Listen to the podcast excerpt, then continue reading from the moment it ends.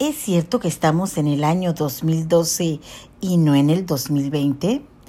Esta idea está circulando por internet y todo se debe que en el año 2020 parece ser uno de los años más caóticos del siglo XXI.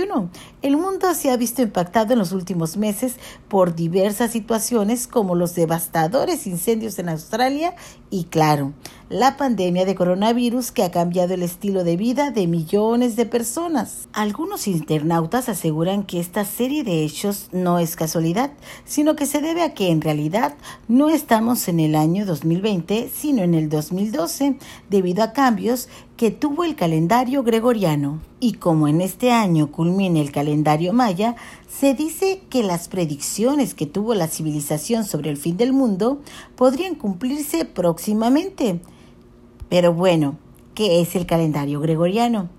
Es el calendario promulgado por el Papa Gregorio XIII en 1582, quien lo instauró luego de que a mediados del siglo XVI se detectara que el calendario juliano tenía un adelanto de 10 días respecto a las estaciones climáticas. El error se debió a que el astrónomo a cargo del cálculo se equivocó y el año duraba más de lo debido, por 11 minutos y 14 segundos, como informa la Enciclopedia Británica. El calendario gregoriano fue adoptado inmediatamente por los estados católicos europeos, incluyendo España y sus colonias, es decir, lo que hoy es Latinoamérica.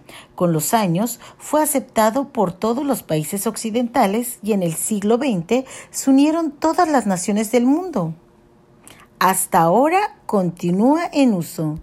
Es por esto que algunos internautas indican que debido a estas modificaciones, actualmente no estamos viviendo el año 2020, sino el 2012, año donde, según las profecías mayas, el planeta se vería afectado por catástrofes que llevarían al fin de la vida como la conocemos.